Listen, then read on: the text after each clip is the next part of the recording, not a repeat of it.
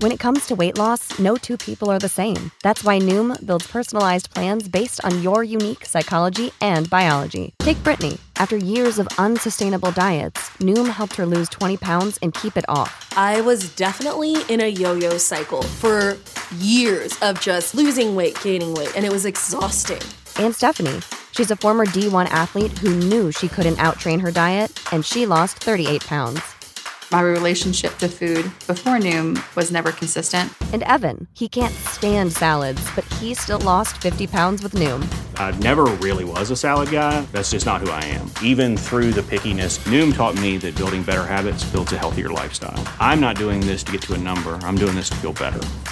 Get your personalized plan today at Noom.com. Real Noom users compensated to provide their story. In four weeks, the typical Noom user can expect to lose one to two pounds per week. Individual results may vary. Ethan Skolnick here for the Five on the Floor podcast at American Airlines Arena after the Miami Heat win 84 to 76 against the Toronto Raptors. We'll get to the podcast here in a second. I want to tell you a couple things. First thing, check out 5reasonsports.com. That's spelled out F I V E, reasonsports.com, where you can find all of the other podcasts in our network, including Three Yards Per Carry, Five Rings Canes, and Cinco de Zonas, and also all of our new stories, videos, columns, all that other stuff. Unlike the other sites in town, we do not have a paywall. Also, check out our great sponsors. That includes eCPA, East Coast Public Adjusters. Just want to let you know that you only have nine months left to file that IRMA claim. So call me now. Call now before it's too late. That's 855 get eCPA. 855 get eCPA. Even if you don't know, don't risk it. Roof links, water stains. These are signs of possible IRMA damage. They represent you, not the insurance company. So don't wait until it's too late. Call for a free inspection or check out ecpaclaims.com. That's ecpaclaims.com. They've been in business for 31 years since the Miami Heat were born, since 1988, and their knowledgeable staff standing by to answer all of your questions. And now, today's episode. Welcome to Five on the Floor, a Miami Heat and NBA podcast from Ethan Skolnick with Alphonse Sydney, aka Alf954. Brought to you by the Five Reasons Sports Network.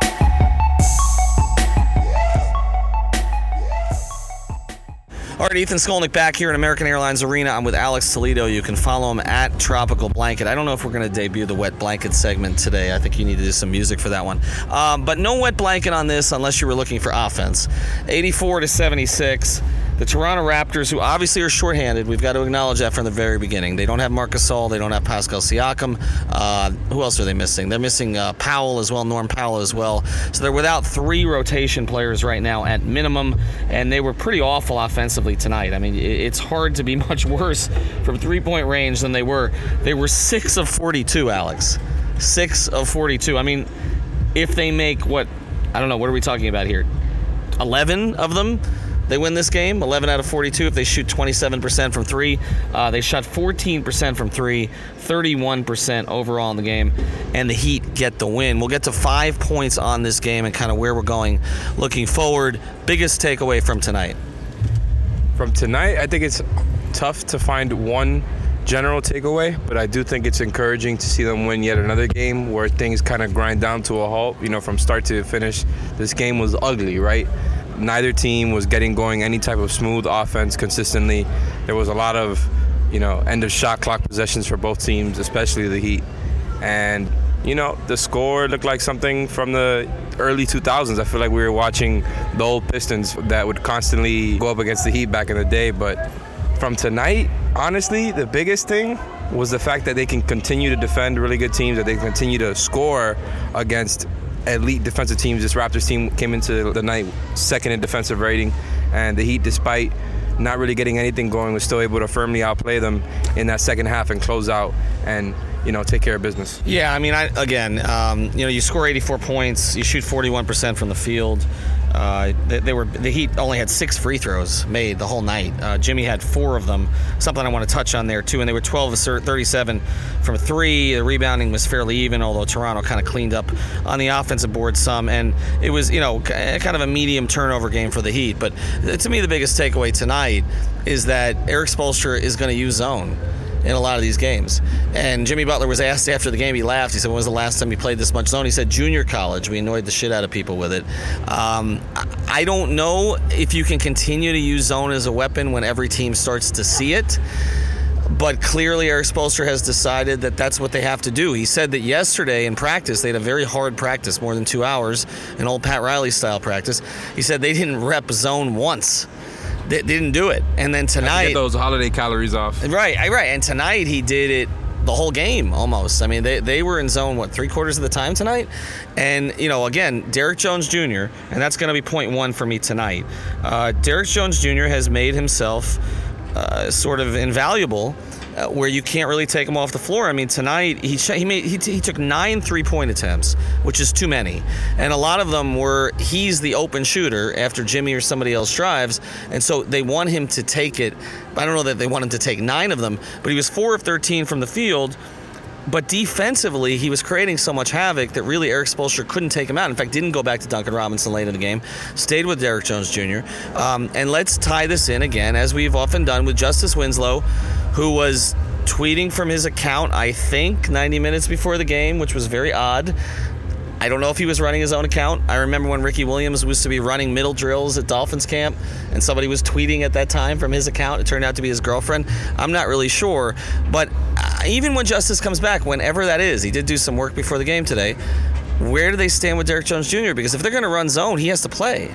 It's really interesting because the zone has obviously been awesome for Derrick Jones Jr. It makes him more important to what they do because, you know, so much of their game plan runs on them being really, really good on defense. I think that was always going to be their identity coming into the season. Before we knew that, you know, they had just uncovered elite shooting seemingly out of nowhere. But at the same time, I think Justice will do more than fine in the zone. I think they might not even use the zone as much on him when, when Justice does come back because they, you know, part of the reason I think they're going to it so often is, you know, like we talked about before, to mask some of the other guys uh, defensive weaknesses because it makes it more of a team effort, and they're extremely good at team effort at the team effort aspect of defense on, on, you know on closing out on making it tough for guys. Like honestly what it came down to tonight on the defensive stuff was what happened with Lowry and VanVleet who both missed way more shots than they made. And I think that you know that's something that Justice is definitely going to help with. And going forward I'm not sure. I'm not sure exactly where Winslow, what, what, his role looks like when he comes back. They, they've been clicking so much without him. I think he's just to start off being a bench role player who moves his way up. So you, you mentioned VanVleet and Lowry tonight. Uh, combined 7 of 32 from the field, 3 of 23 from 3.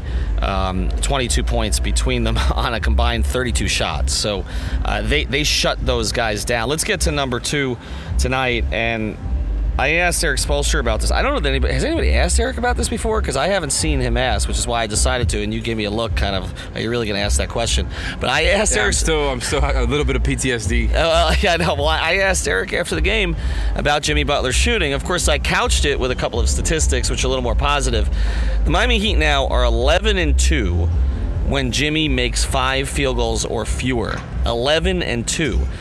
And also, here's another Jimmy stat from his shooting because tonight he was 2 of 10 from the field, ended up with 8 points, but 12 rebounds, 7 assists, and 2 steals.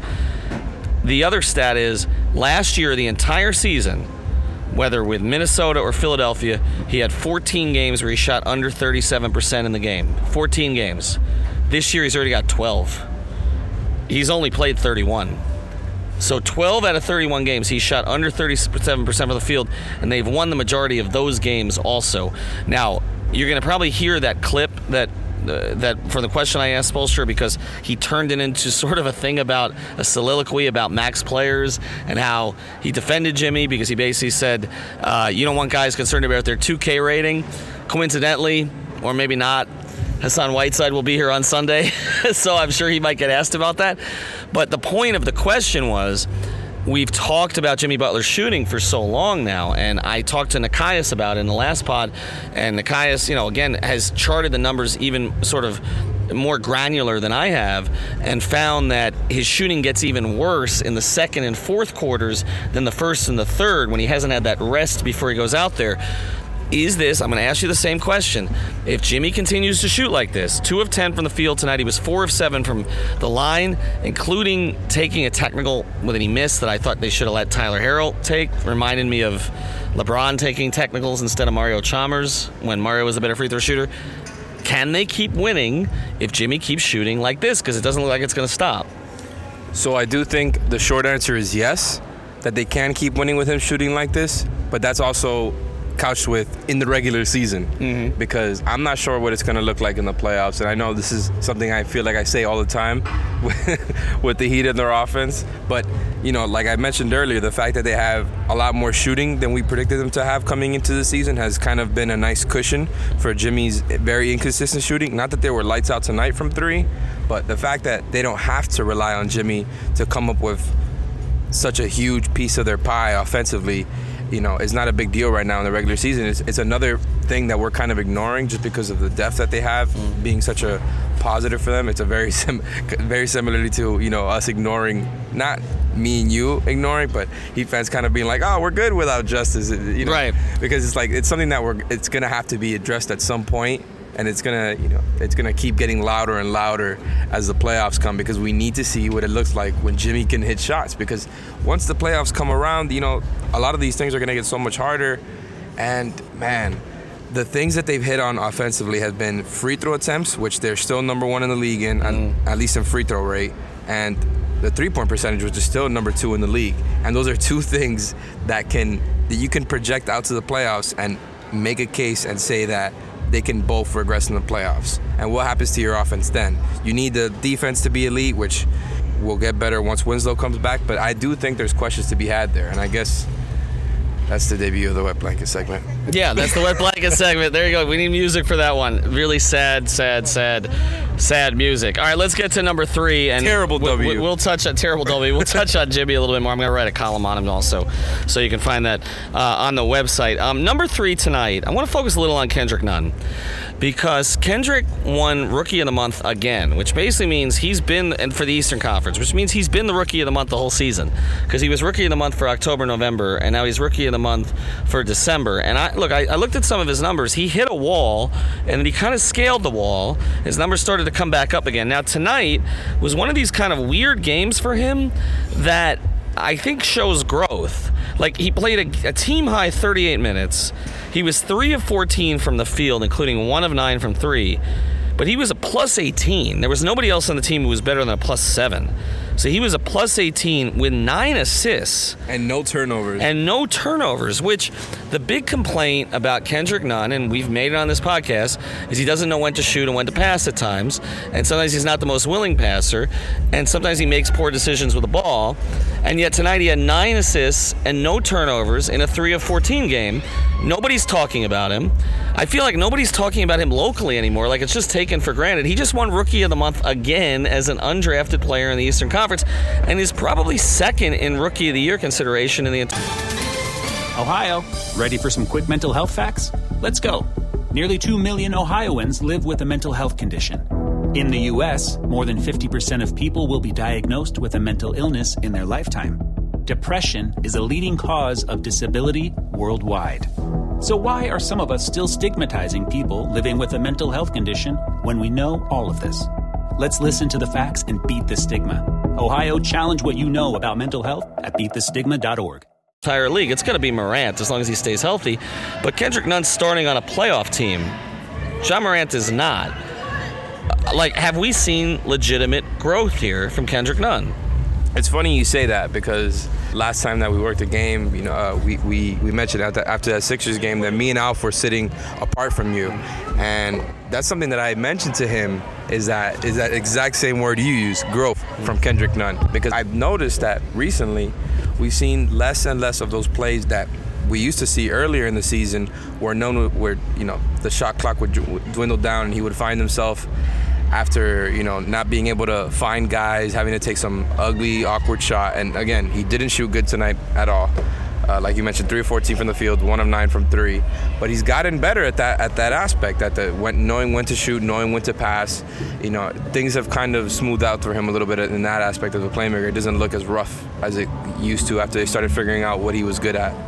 Yeah, no doubt. And, and I, again, I think we focus so much on, on Tyler Herro, but you know, and Ty, Tyler had some big moments tonight. Um, you know, I, I, thought, you know, kind of that third quarter, fourth quarter, he sustained them when they needed something, in the same way Goran Dragic gave them a lift in the first half.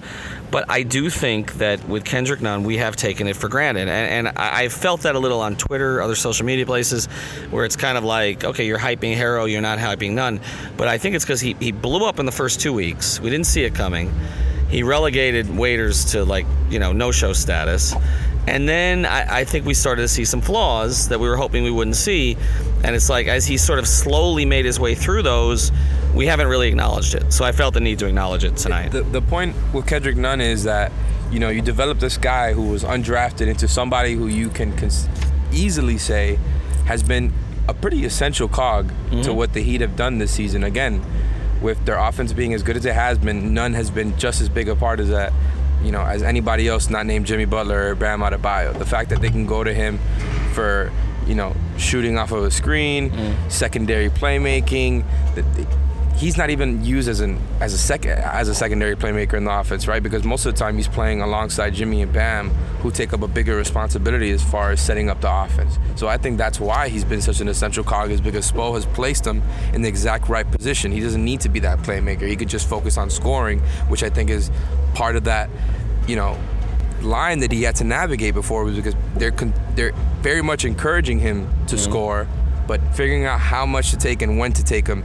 you know, was going to be that next step for him, and I think he's slowly getting there. The, the biggest sign of Erik Spoelstra's confidence is minutes, and 38 tonight. So that, that kind of shows you. And he keeps uh, getting the most shots. He keeps getting the most shots, and they don't seem to have a problem with it. He had the most tonight, 14. You're only making three. If you're a Miami Dolphins fan, this is your offseason. 100 million in cap space, three first round picks. First, some important dates. February 24th through March 2nd, the NFL Scouting Combine. March 18th, free agency. And of course, April 23rd through the 25th, the 2020 NFL Draft in Las Vegas, Nevada. Oh, and one more. Every single Monday, you can catch three yards per carry on the Five Reasons Sports Network. Alfredo Arteaga, Chris Kaufman, Simon Clancy will be with you throughout. Catch them on your favorite podcast provider. I want to tell you about another great sponsor, the Five Reasons Sports Network and the Five on the Floor podcast, and then we'll get to our final two things here, and that's Dutch Valley Farms. What's Dutch Valley Farms for starters? They're not your average cannabis grow farm. They've got deep roots in the 305, and this hometown group of doctors, CPAs, and Silicon Valley professionals have taken their talents from the 305 to the 503 to make you the finest flower out there. How does Miami find its way all the way out in Oregon? Simple, a team with a shared belief in cannabis research and erasing the stigma behind the bud. Today, the Dutch Valley Farms crew is bringing together old school growing practices with new school tech to deliver a consistently clean, high quality experience that you can feel good about. The proof is in the plant. You want more information? Visit Dutch VF, that's DutchVF.com, or follow them on Instagram at Dutch Valley Farms. All right, let's get to our last two uh, quickly here, but I want to get into these before the Orlando game. Got a back to back. Not sure we're going to pot off tomorrow night, but we will we will certainly see on that. Um, I want to hit on the backup bigs because Erik Spoelstra played really only eight guys again tonight. Uh, he gave Kelly Olynyk three and a half minutes, and Chris Silva I thought played five impactful minutes. Chris Silva they were plus seven in in, in uh, they were plus seven in Chris Silva's five minutes, and I don't really understand why Chris Silva has been playing lately because I feel like that's what he was doing consistently. Kelly Olynyk though, is he out of the rotation? Because it seems like it. It's a weird question to ask because so many of us came into the season with him as kind of the incumbent starting power forward. We saw how good they were with him last year, you know, without that primary scorer in Jimmy, and it only made sense for, you know, to project that coming into the season because he played so well off of Bam and Justice and Jay Rich that, you know, it would be easy to see him play well with Jimmy as a starting guy there. But yeah, like there's there's been way too many games where Kelly just kind of looks like a non-factor out there. You know, they're not playing him much, like you said, and it's something you definitely got to consider. I'm just not sure why it's happening. Again, I would like to see what it looks like when Winslow comes back because I thought you know that there was some flashes there when that uh, that bench lineup was healthy. But yeah, it's been weird with Kelly, right? I've seen some people on Twitter kind of speculating that maybe he's not 100%, and the more I watch him play, the, and and the more that I see Spo play him less and less Mm-hmm. after seemingly having so much faith in him ever since he signed here.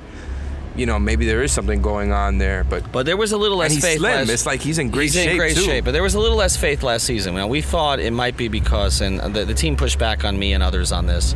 We thought it might have been because that incentive clause that was tied to his minutes. But there was less faith last year. I mean, he was frustrated by some of the DNPs. We're, I mean, this is practically a DNP tonight. I mean, he played three and a half minutes. He got one stint. That was it. Meyers Leonard outplayed him. Uh, you know, Meyers had had the quick eight points, and and then you know has, has played more minutes consistently lately. He's getting the extra stints, and then he mixes in Silva for five minutes. I, I just, uh, you know, to me, I just he seems like a man without a role right now, um, and he's not imposing himself on games enough. And I, I think if you're if you're Pat Riley, who happens to sit a few seats down from where we are right now, and you're looking at this team and you're saying, what's the biggest hole on this team right now? Let's not look at the future. Let's say how we make her. The biggest hole on this team right now is is their backup big situation. I think. I mean, they have enough smalls. Like as long as even without Justice, they haven't. Now, could they use another playmaker? Yes, but they have enough perimeter options.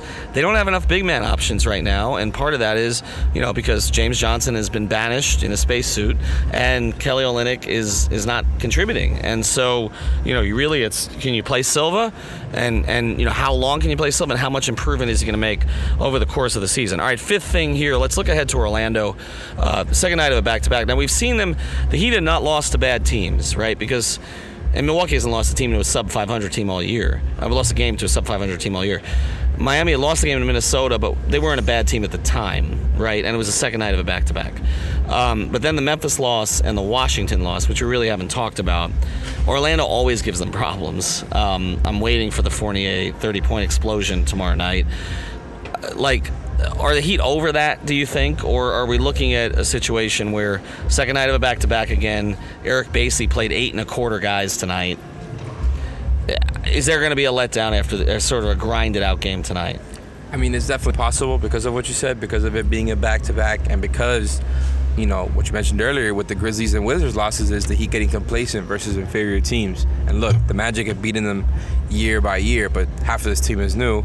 And I think now they're in this position where they believe themselves to be in this upper echelon of teams. And the Magic have not played that way. I wouldn't be surprised if there's a little bit of complacency tomorrow. You know, we know how they how they operate, the organization and the team. They take everything very seriously. They're not one, you know, out of all the 30 teams, they're not one of these teams that do that too often. But I wouldn't be surprised in the least. Yeah, I wouldn't either. And and I think you're looking ahead to a Sunday game here against Portland, uh, the whole Whiteside dynamic, which I know doesn't affect a lot of guys that are on this team right now. But my biggest concern is Does he get a standing ovation? uh, no. no, it's not going to be like the Jay Rich thing. Does he get booed? Yes. Oh, okay. Yeah, I, I think he gets booed. I think that we got shooters. Yeah, I, there are everybody. You know, look, when I pulled it on the day of the trade, um, it's the only poll I've ever had that was like this. It was 99% to one. We're in favor of the trade at the time. We know who the one percent was. It's those seven same seven people on Twitter who want Spoelstra fired and and call uh, Justice Bustus and all the rest of that, and still telling us there's going to be a rebellion uh, in the locker room because Goran Dragic isn't starting. It's that group, uh, but uh, no more shade necessary. Uh, basically, you know, Hassan, I think will get booed because, you know, and it's it's sad because he was a really positive story, right? Like the way he kind of put himself in position after being out of league and being overseas and G League and all the rest of that stuff, and made himself into a player that was coveted not just by the Heat. Uh, but by several other teams, Portland, Dallas, others wanted to give him a max. That's one of the reasons the Heat stepped in and gave it to him. And then, you know, he spent too much time pouting and, you know, wasn't. And part of it was not his fault. Part of it is the game changed from under his feet. Um, it was not a move that Riley should have made. He made it, and then they put the burden on him. But Erik Spoelstra's comments today about you know you need a max player. He keeps referring to max player. I mean that clearly it's about Jimmy, but it's about Hassan too. You need a max player who's going to care about more than 2K rating. Is essentially what he said tonight. Uh, so do I think I think they'll take the cue from the organization and others. Even Bam kind of made the "we got shooters" joke a couple weeks ago. I, I, I don't think it's going to be a positive reception here. I don't, and and I feel badly for Hassan in that regard because he did work to make himself a player, and he did have some you know pretty amazing moments here. But that's kind of where it's at. How about this? Do you think they give him a tribute video? Um, did Josh get one the other night? I don't remember it. I don't remember I, either, I, I. I don't. I don't think he did. Did he? I, I don't recall. Somebody might correct me on the podcast, but I was here, but I was so focused on that. That game was so meaningful. I don't remember it. Um, if Josh didn't, Hassan won't. Right? I mean, that's he's not going to. Uh, it's going to be something when Rodney McGruder gets one and Hassan doesn't. But we'll see how that goes. Right. He did he did things the right way, Ethan. Uh, What can you say? Well, that's right, and that's that's why he was getting 35 minutes at times last season. All right, thanks for joining us today. I want to thank, of course, another of our great sponsors, Seltzer Mayberg Law Firm. You can find them at onecalllegal.com. That's onecalllegal.com. They've got someone there 24 hours a day. Make sure you spell that out O N E, and they handle cases from all over the state, immigration, also personal injury, traffic tickets, all the rest of it, and based here in North Miami. Thanks for joining us, and we'll be potting again soon. Thank you for listening to the Five on the Floor on the Five Reasons Sports Network.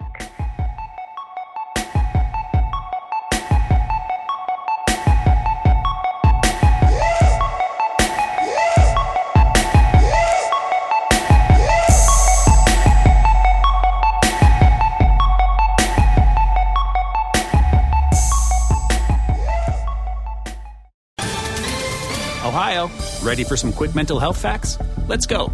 Nearly 2 million Ohioans live with a mental health condition. In the U.S., more than 50% of people will be diagnosed with a mental illness in their lifetime. Depression is a leading cause of disability worldwide. So, why are some of us still stigmatizing people living with a mental health condition when we know all of this? Let's listen to the facts and beat the stigma. Ohio, challenge what you know about mental health at beatthestigma.org.